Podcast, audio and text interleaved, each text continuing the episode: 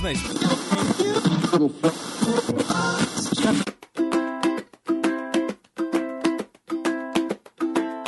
Saudações quadrinísticas, pessoal. Aqui é Milton Cabona e venho aqui falar que a equipe do seu podcast favorito está de férias. Sim, de merecidas férias. Estamos recarregando as baterias para a temporada 2022 mas o Perdido na Estante não vai parar. Nós e alguns amigos da pesada preparamos uma série de indicações para vocês curtirem aí nas férias de vocês ou nos trabalhos de vocês, aí vocês se organizam. E enquanto vocês esperam o nosso retorno, aproveitem essas dicas, bons descansos, coloque a leitura de vocês em dias e as séries também e nos ouvimos em fevereiro.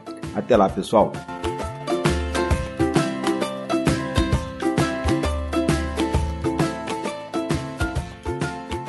Olá, ouvintes. Aqui é a Camila Vieira, resenhista do site Leitor Cabuloso, e eu vim aqui para indicar para vocês um livro e uma série.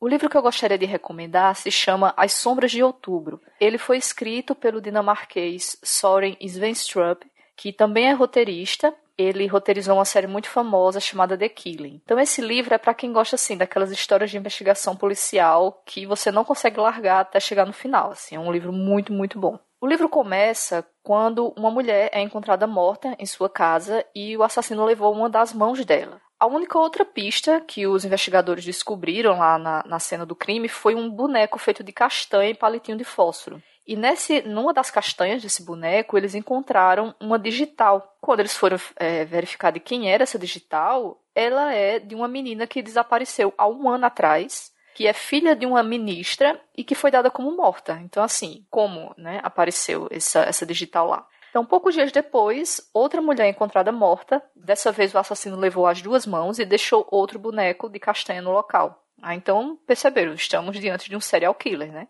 Esse livro ele tem ótimos personagens, tá? Então, principalmente os dois detetives principais, né, que é a Naya Tulin e um parceiro dela que é acabou de chegar lá no departamento e é um cara meio que tem um passado meio nebuloso, que é o Mark Hess. Tá? Então eles são super competentes, assim, bem focados, focados até demais no trabalho, porque mostra também um pouco de como a Naya ela tem uma certa dificuldade em lidar com a vida familiar dela devido ao trabalho. Tá? E eles são assim incansáveis na hora de, de buscar as pistas para resolver esse assassinato. Ah, então é um livro assim que te deixa totalmente imerso naquela investigação. As pistas que eles vão descobrindo assim não vêm fáceis, tá? Então exige muito trabalho, até às vezes trabalho braçal para eles irem conseguindo é, descobrir essas pistas. Uma coisa que eu achei muito legal também é que o autor ele não exagera na hora de usar pistas falsas, né, que é algo que às vezes acontece em livros de investigação policial. E além disso, é, o, o autor ele deixa motivações muito claras e convincentes do que do porquê de cada personagem fazer o que eles fazem, né? Então, assim, tá tudo muito bem explicado. Outra coisa bem legal do livro é a questão da, dos cenários. Então, o livro ele se passa em outubro, no outono, né, de, lá da Dinamarca. Então, é aquele cenário, assim, de aquelas folhas é, avermelhadas tal, sendo que o autor usa isso da seguinte forma. Então, você tem ambientes que são muito escuros, né? Porque nessa época do ano escurece muito cedo lá, então você tem sempre uma cidade muito nublada, muito chuvosa. Então isso acaba refletindo bem é, o estado de espírito, né, desses personagens, né? Que é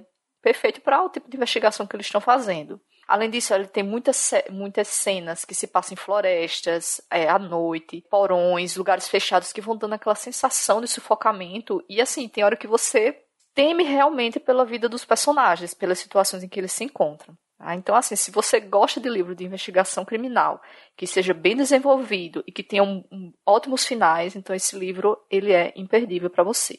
No final de setembro, a Netflix lançou uma adaptação desse, desse livro. E, no caso, a série ganhou o título original, que é O Homem das Castanhas. Essa adaptação ela ficou perfeita, assim, é praticamente o livro colocado na tela. Só que isso é bom porque como o cara que escreveu o livro, ele é um roteirista também, então meio que o livro dele já tem esse caráter assim bem cinematográfico. O escritor, ele tá, ele é um dos criadores da série, né? Então todo o material que ele botou no livro tá lá.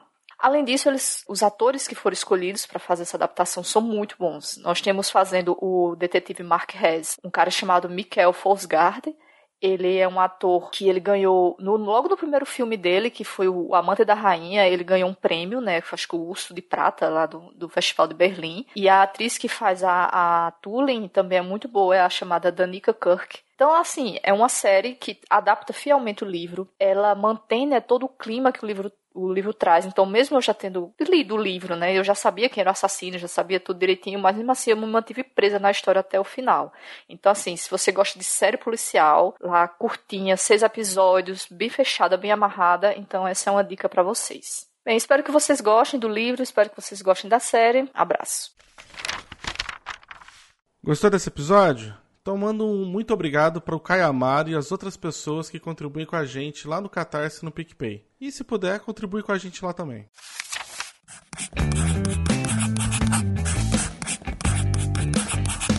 Esse podcast faz parte do site Leitor Cabuloso. Conheça nossos conteúdos em www.leitorcabuloso.com.br.